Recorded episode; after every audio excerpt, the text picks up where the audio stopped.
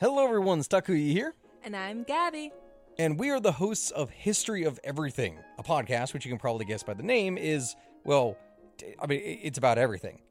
Do you want to know why people thought potatoes were evil and would give you syphilis? Are you curious about all the stories of the terrible and stupid ways that people have kicked the bucket over the years? Do you want to hear tales about all of the different badasses of history and the lives that they had brought to life? Well, if so, then look no further.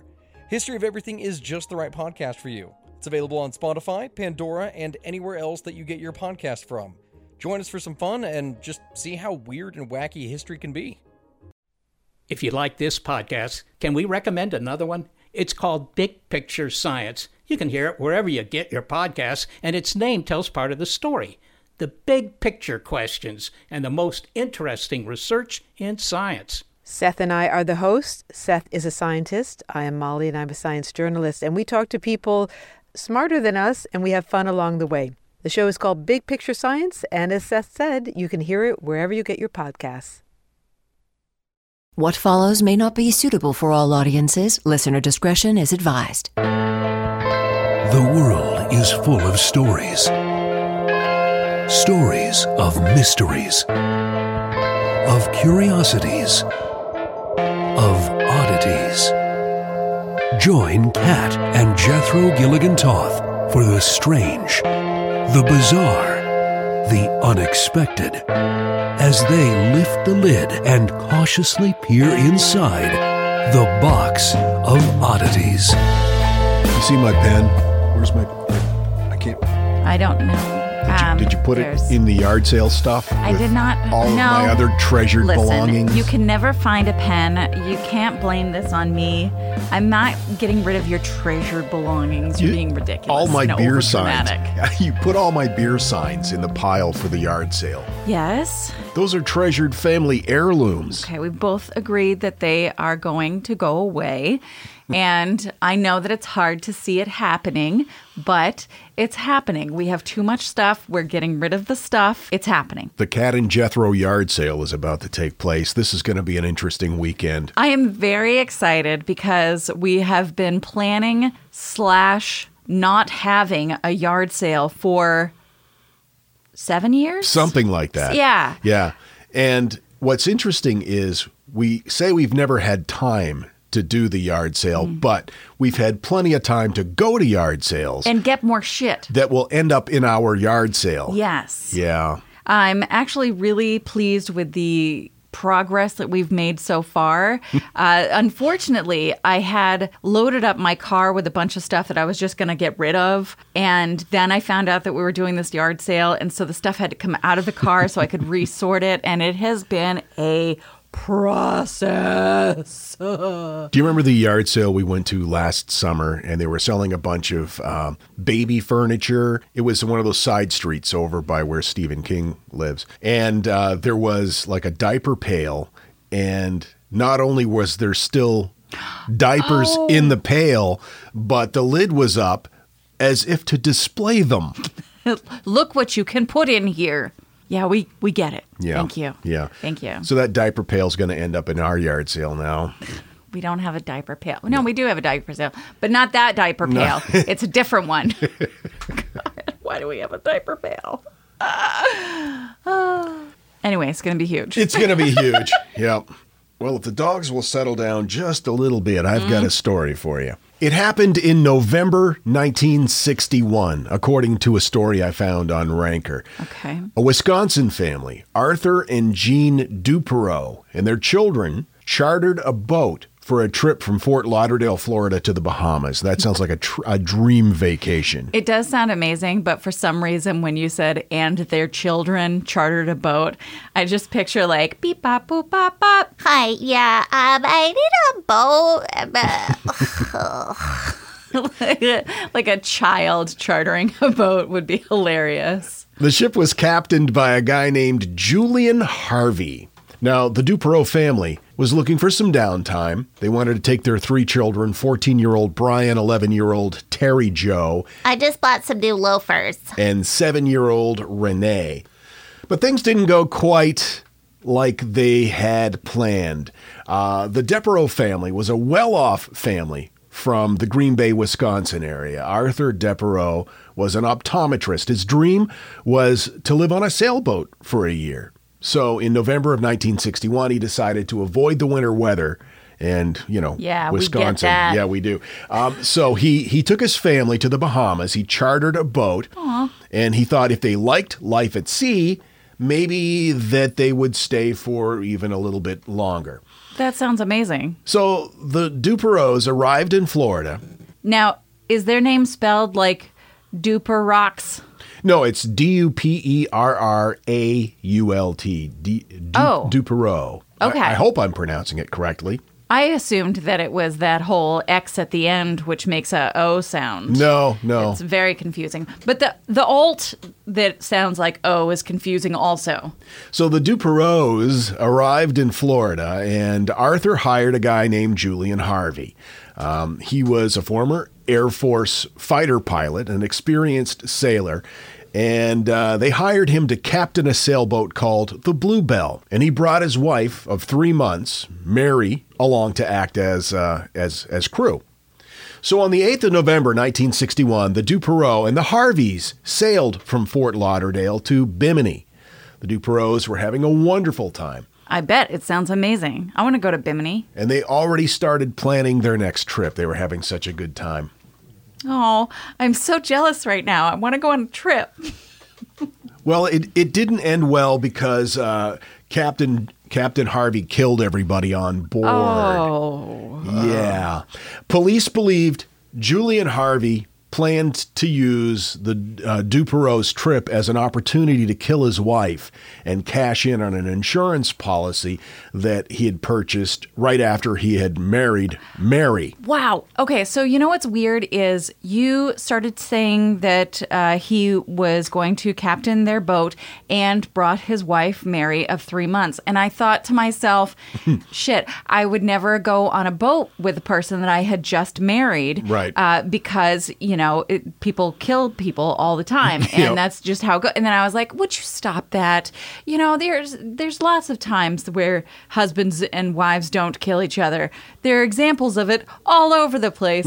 Eh, but no, I was right this time. Well, you said that the other night when uh, we were watching videos of a hiking trail along a volcano in Hawaii. And uh, it was a pretty dangerous, narrow trail. And you said that this is about the point, if we were to do this, that I would uh, assume that you brought me here to kill me. Yeah, well, it, no, maybe not assume, but I certainly wouldn't allow you within touching distance of me. like, and it's not because I don't love you. I do. I adore you. I think you're a treasure and uh, something that we, as uh, a household and the world, are lucky to have. However, You don't trust me. I wouldn't let you anywhere near me. So anyway, anyway, Captain Harvey, he uh, he got this insurance policy. It was a double indemnity clause that meant that it paid twice as much if it was an accidental death. okay. And interestingly, it it came to, to to light that Captain Harvey's third wife, Joanna, also died under mysterious circumstances. Interesting. So the end result here, I'm going to tell you how it happened, but the end result was he killed everybody on the ship except 11-year-old Terry Joe, who he left to uh, die. You know, just abandoned Oh. her at sea. Oh my gosh. He escaped on a dinghy with the body of her younger sister in the dinghy. I have questions. Why? Like, first of all, I wish I hadn't made so many jokes. Um, Secondly, why would he take the body of the youngest one and then leave a not dead one? I, I guess to make it look like he tried to rescue. Oh. Yeah. He kills everyone on board and escapes with the body of one of the children. He left Terry Joe stranded at sea. He left her to die on the sinking ship. But the 11 year old Terry Joe was far more resourceful than Captain Harvey thought. oh, is this going to be one of those stories where she perseveres and I cry? This is how it happened. Okay. Around 9 p.m. on November 12th, 1961, Terry Joe was sleeping below deck. She woke up to the sound of her brother Brian yelling, Help, Daddy, help! And she, of course, was terrified, but she didn't dare get out of her bunk. Eventually, she worked up the courage to go up to the main cabin. There, Terry Joe saw the bodies of her mother and her brother lying in a pool of blood, clearly dead. She then went up on deck and discovered even more blood and a knife. As Terry Joe stood there, she was frozen, you know, horrified by, by what she saw. Captain Julian Harvey found her there and ordered her to return below deck. She ran back to her bunk, but before long she started seeing ocean water flooding into her cabin. The ship was going down and it was going down quickly. As the water poured in, Terry Joe knew she couldn't stay below, obviously. So she went back up on deck and she saw Harvey again, who told her the ship was sinking. Um, it's unclear why he did this, but the captain handed her the rope to the dinghy, which held the lifeless body of her sister, Renee. And because Terry Joe was in shock, she just kind of dropped the rope. And Harvey dove into the water, and she thought at the time it was to recover the line, but Terry Joe never saw him again. So at this point, she has no idea what's going on. Oh my gosh. She was clearly terrified and, and I imagine quite confused. Um, but even so, Terry Joe remembered that she had seen a cork float on the ship. So she untied it and she climbed on board as the Bluebell sank beneath her into the dark water. Wow. Terry Joe floated on the cork float for hours, and then hours turned into days. Over time, the cork began to disintegrate, Sure. and she was forced to dangle her legs over the side. Now, having to hold that position was painful on its own, but it was even more painful because her legs and feet were exposed to the sharp teeth of parrotfish. Oh, They, yeah. were, they were trying to eat her feet.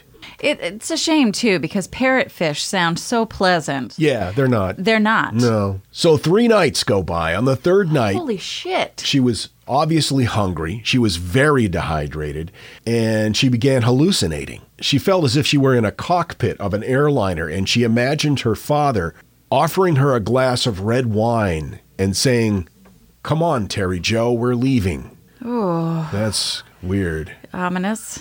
After several days of balancing on this tiny, slowly disintegrating cork raft, Terry Joe found herself suddenly surrounded by dark, mysterious shapes. At first, she was very frightened, thinking that these were sharks that were coming for an easy meal. You know, obviously, she'd been trying to hold her feet up away from Right, 'cause they're nibbling. Yeah, but they had nibbled her feet and uh, blood was in the water, but they were not sharks. It was a pod of porpoises. And they stayed with her for hours. She felt comforted by their presence, and she even said a little prayer uh, of thanks for the porpoises, the Were dolphins. the porpoises protecting her? They were protecting her. They stayed with her until November 16th, when a sailor on a Greek freighter noticed a tiny speck on the water in the distance. When the ship pulled up to it, the sailors saw what was left of the cork float and were shocked to discover it was supporting the nearly lifeless body of, of an 11 year old girl. Her appearance was so startling that one of the sailors took a photo as they approached her, and the image soon appeared in publications all over the world. The crew quickly lowered a makeshift raft to rescue Terry Joe, but before they could get to her, just like you would expect in a movie, sharks began circling her just as they were about to rescue her.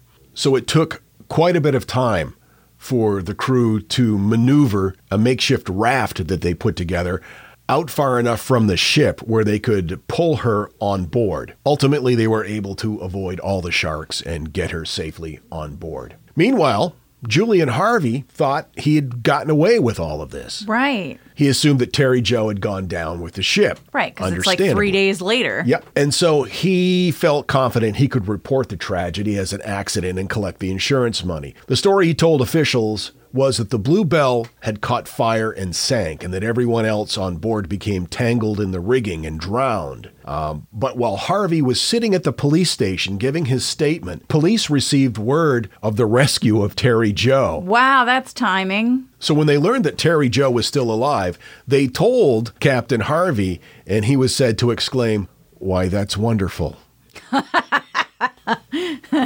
At that point, he uh, found an opportunity to excuse himself. Yeah, I bet. He went back to his hotel. The next morning, the police went there and they found him dead.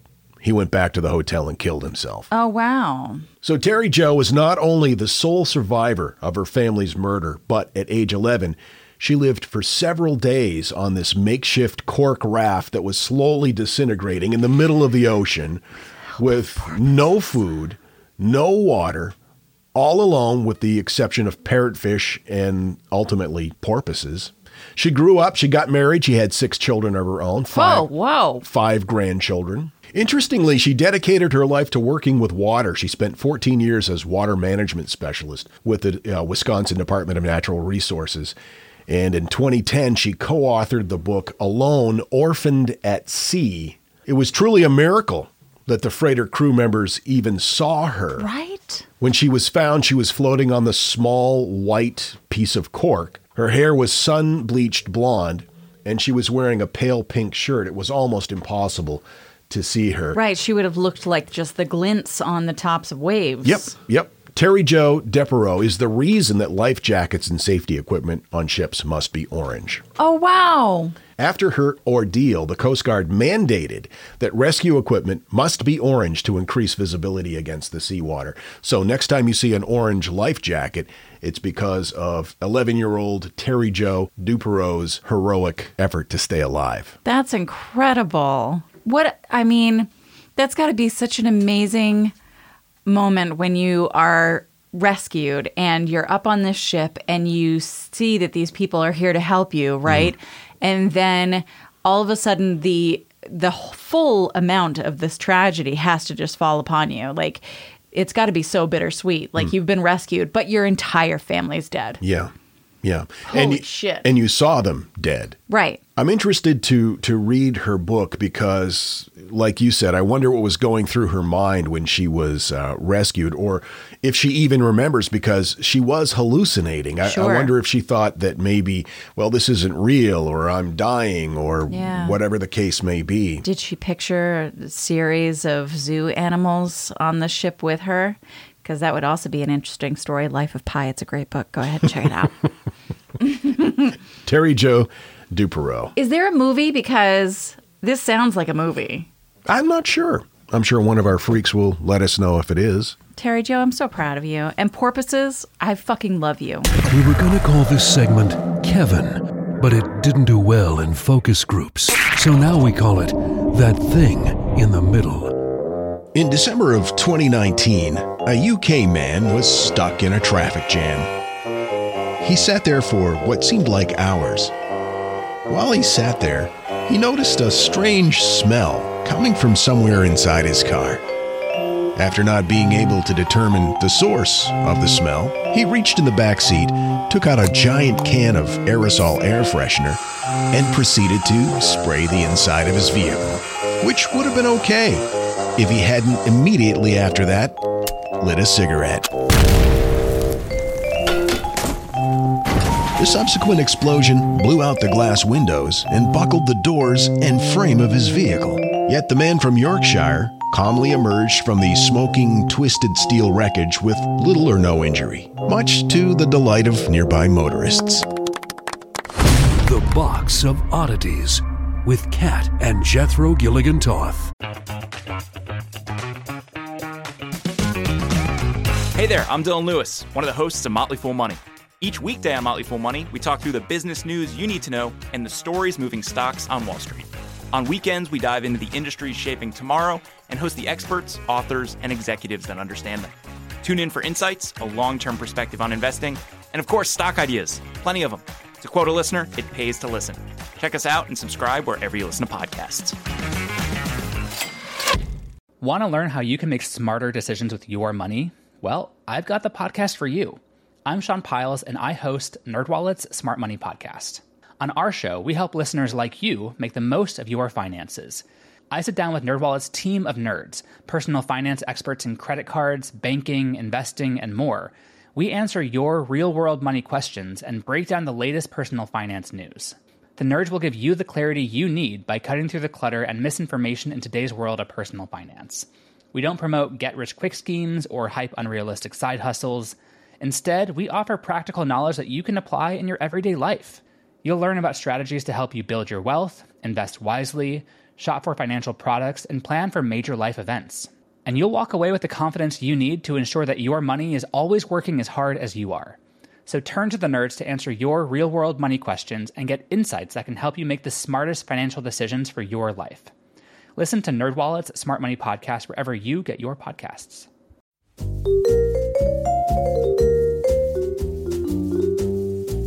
Have you ever wondered what really happened to Amelia Earhart or the lost colony of Roanoke? Do you ever find yourself scouring the internet for vicious Victorians and their murders by gaslight?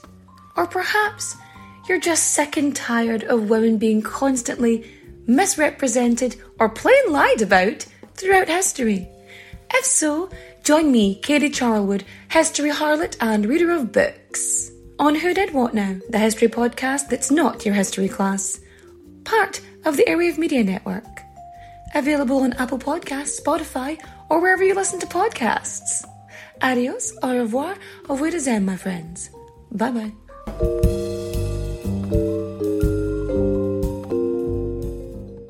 I'll be seeing you. Made with space age polymers that leave no aftertaste. This is The Box of Oddities. We're still getting emails from people sharing their Ambien sleepwalking stories. Jordan writes Hey guys, just finished your show where you were talking about drug side effects and you mentioned Ambien causing sleepwalking. Many years ago, my parents and aunt and uncle took a trip to London. And getting on the plane at JFK in New York, the four of them all took Ambien to help them sleep on their long plane trip. When they woke up, they were in their beds in the hotel in London, and to this day, none of them have any recollection of their flight, getting off the plane, Whoa. going through customs, or how they got to the hotel. That's nuts. Fucked up, right? True story. Love you guys, Jordan. Thanks, Jordan. That's wow, that would haunt me forever. I know. But what happened? What you got for me?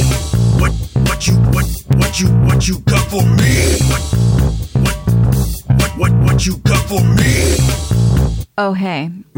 um, so I have something for you. I hope that you're interested in Oh. Well, what is hearing it? it. What what is it? Oh, you'd like to know? Yeah. So Fanny Mills. Fanny Mills was a petite little lady. She was fairly average in height, but only weighed about 115 pounds. That's the equivalent of 52 kilograms or eight stone. Look in at case you. you were curioso. Look at you Yeah. doing research. Uh, Fanny, though, wore a size 30 shoe. Fanny was born Size in. size 30. Yeah. Okay. Wow. Fanny was born in Sussex, England, either in 1859 or 1860 to English migrants who settled near Sandusky, Ohio. From an early age, Fanny began to show signs of Milroy's disease. Uh, Milroy's disease is caused by congenital abnormalities in the lymphatic system, and it causes disruption of normal drainage of, of your lymphs and makes fluid accumulate uh, in the soft tissues. So it's most common in women, with 70 to 80% of all those being affected being female, and the severity of it can vary quite a bit.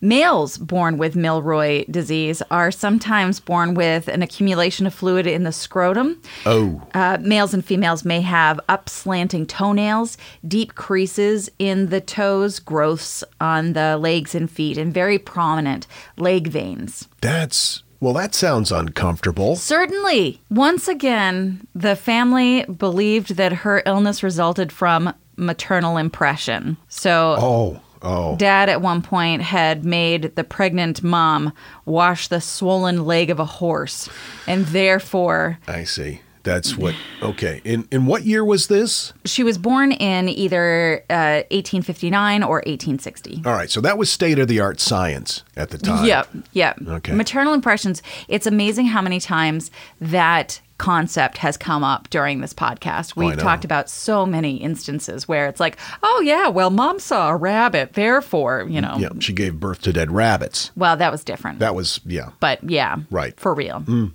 Management of Milroy's is usually successful in most people.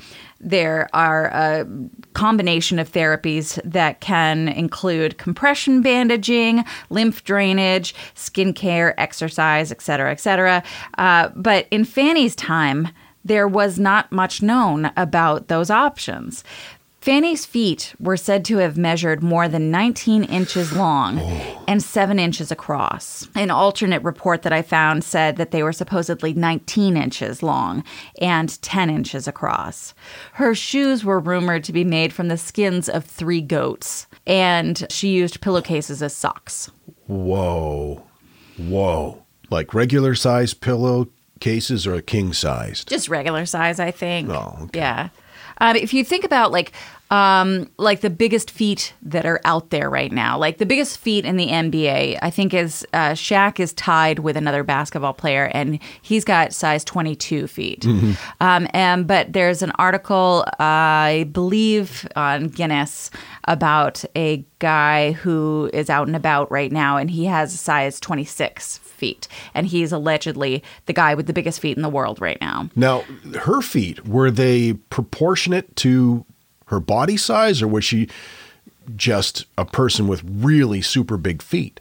No, um, as as I said, she was a petite woman. She weighed 115 pounds. She was just. oh, I missed that part. Yeah. I was distracted by the whole pillowcase discussion. I, well, let's uh, let's think of it this way. So if she's five feet tall, Oh my God. that's um, 60 inches, and so her feet were one third Yeah. the height that she was. Yeah. Wow. Wow was right. So she began exhibiting herself at dime museums in 1885, and she brought along her friend Mary Brown to serve as a nurse and attend to her special needs. So at this point, she was pretty uh, unable to walk without assistance, and she traveled around towns showcasing her abnormally large lower legs and feet.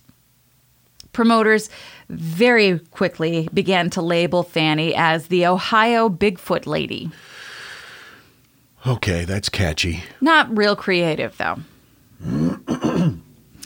she was a fairly popular attraction.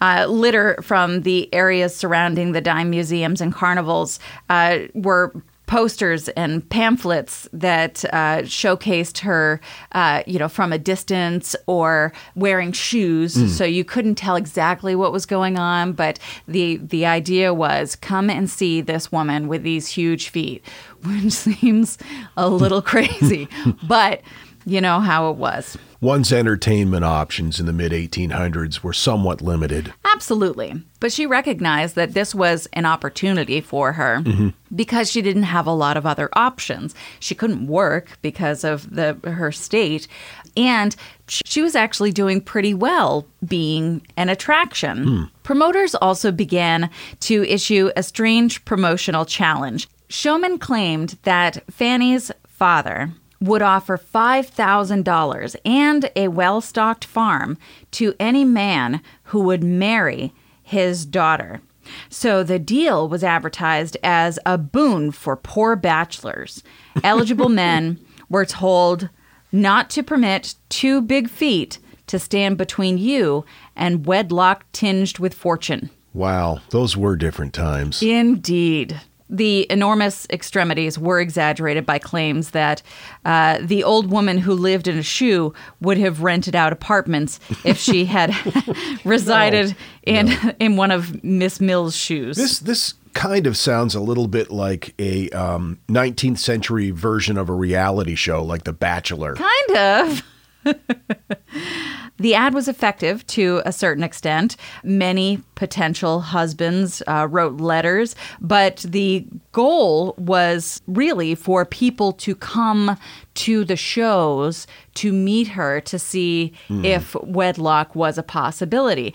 And it worked. Tons of dudes made their way to the shows, pay the admission to get in for the chance to meet her and woo her Ah. and maybe get that $5,000 and a farm. That must have made her feel special. Listen, Fanny was already married. Oh. Fanny was not entertaining suitors, she was getting money. Ooh. So she was actually married to William Brown, and William Brown is the brother of Mary Brown, the the chica who comes with her and helps her uh, do these shows. Oh, I see. And he had married her in 1886 uh, for no dollars. He didn't get a farm. No, there was it was they got married because they wanted to get married, uh, but she was okay with this arrangement because she was bringing in the dough. At her peak, she was earning more than one hundred fifty dollars per week, so she was doing Wow. really well. If you consider in today's dollars, that's like Let me check my trusty inflation calculator. yes, please. In 1850, 150 bucks would be worth in today's dollars over 46, almost $4700. Wow. That's pretty good money. See, she was she was doing great. She's doing great. and uh, was not concerned at all about the whole marriage proposal thing. Yeah, Because was again, a step ahead of everyone. right, there were some sad times. A little while after they got married, uh, Fanny gave birth to a stillborn child. Um, and after that, her health really began to fail. Um, it eventually forced her to retire in the year 1892. And she moved back to Sandusky uh, to live on the farm with her husband, who had married her for free. and But but she was pulling down, you know, nearly five large a week. what would be equivalent to. that's true. So Are you saying he married for money? You don't know. what would make Yes. Yes, I, that's exactly what I'm saying. Fanny seemed lovely. I'm sure she was. And unfortunately, she died within a year of retiring. But it seems like they had a nice last year together on the farm and I'm I'm totally making that part up. But I like to picture that it was like they sat out on the front porch, you know, drinking lemonade and Sure, such. right. Um, and he would rub her feet. Yep. She'd put her feet up on a barn and he'd rub them. Mhm. Yeah, no, I'm, I'm picturing it right now. Anyway, that's the story of Fanny Mills, the uh, Ohio Bigfoot girl. Wow, fascinating. You know, it's it's it's great to hear that she was able to keep her money that she made by exhibiting herself because so often, especially during this this time of sideshow carnivals and as you said dime museums, um, people were so exploited and taken advantage of. Yeah, it appeared as though she managed her shit. She did. Yeah, well good for her. And uh, I do have a photo. Um, Oh my god. Yeah, That looks painful. it looks terrible. It looks terrible. Well, I'm glad that she um, she made some money anyway. It's always uh, troublesome when you're telling like the life story, and it's always like, and she died. That's the end. because, I mean, that's the end. Sure. But yeah. um, I suppose I could have been like, and she died. But it turns out she'd been married that whole time. yeah, you could have structured the story a little differently. I suppose I could have. That's all right. That's fine. Fascinating. You'll post that picture, I hope. Of course. Okay. Well, Kat's got to go finish tagging all my precious family heirlooms for the yard sale. So let's let's wrap this up. If you want to get a hold of us, our email address is curator at theboxofoddities.com. We're on all the social medias, and our website is theboxofoddities.com. Thank you so much for joining us and for uh, supporting us and all the really nice reviews that we've seen lately. We have a ton of new people who are subscribing and joining us. I don't know why or where they're coming from, but I like it. Thank you so much. Welcome to the Freak family, and we look forward to seeing you next time. Until then, keep flying that freak flag. Fly it proudly, you beautiful freak. And so, let it be known that the box of oddities belongs to you, and its fate is in your hands. Therefore, it's been requested by those to whom I report to beseech you for assistance. We ask but one thing of you to provide a five star rating and a positive review. True, that is two things. However, tis merely a five star rating and a positive review. Also, subscribe to us. Okay, so three things is all we ask. Three things and three things only. Henceforth, the Box of Oddities commits to the telling of stories. Stories of the strange, the bizarre, the unexpected. We wish to offer our deeply felt gratitude and appreciation for your patronage. TheBoxOfOddities.com. Copyright 2020, all rights reserved. Hi, I'm Neil. And I'm Ken. And we are from the Triviality Podcast, a pub trivia style game show where a lack of seriousness meets a little bit of knowledge. Join us each week for an hour long game of general knowledge trivia featuring special guests from around the world, plus tons of extra themed episodes. If you want to improve your trivia game, Or you just want to scream at us in your car when we get easy questions wrong, then we're the show for you. Find Triviality on all your favorite podcast apps. but you know that because you're already listening to a podcast.